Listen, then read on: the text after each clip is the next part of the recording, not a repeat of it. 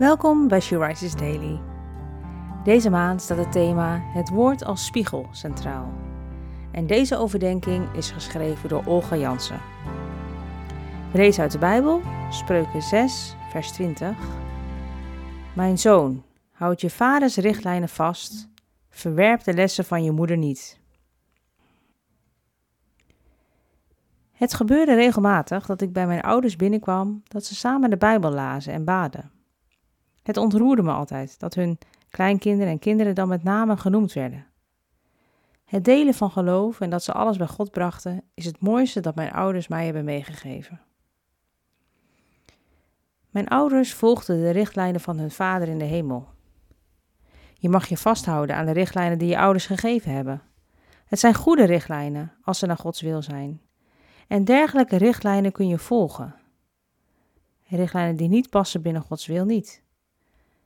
Eigenlijk geven jouw ouders je, als het goed is, de richtlijnen van een hemelse vader door. Het is goed om volwassen en onafhankelijk te zijn, maar het is kostbaar als je de goede richtlijnen die je geleerd hebt kunt volgen en toe kunt passen. En hoe goed is het als je verstandige, gelovige ouders, volwassenen die God liefhebben en volgens zijn richtlijnen leven, om raad kunt vragen. Die raad kun je dan meenemen in jouw beslissingen. Jij op jouw beurt kunt uiteindelijk de goede richtlijnen weer doorgeven aan een volgende generatie. Heb je ouders gehad wiens richtlijnen je niet op kunt volgen? Ga dan naar je hemelse vader.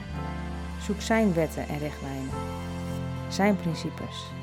En laat die de basis zijn van je keuzes en je beslissingen. Wat is het mooiste dat jouw ouders je hebben meegegeven?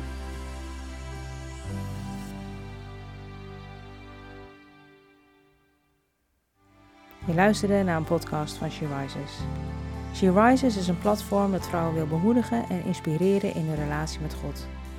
We zijn ervan overtuigd dat het Gods verlangen is dat alle vrouwen over de hele wereld Hem leren kennen.